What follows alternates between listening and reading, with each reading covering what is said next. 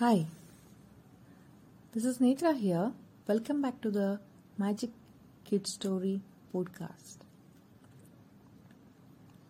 Today I'm narrating the story of a Ganesha and a Kubera. Well, you you all know who is Ganesha. Ganesha is the son of uh, Parvati and Parmeshwara. So let's begin the story. Kubera, the god of wealth, once visited Shiva and Parvati in Mount Kailash. He wanted to show off his wealth, so he invited them to a meal. Shiva and Parvati said, We cannot come, but you may take Ganesha. But he eats a lot. Kubera said he can eat as much as he want. When the child sat down to eat, he ate all the food, but he remained hungry.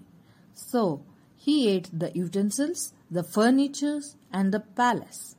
Still, he went on eating and ate Kubera's entire kingdom.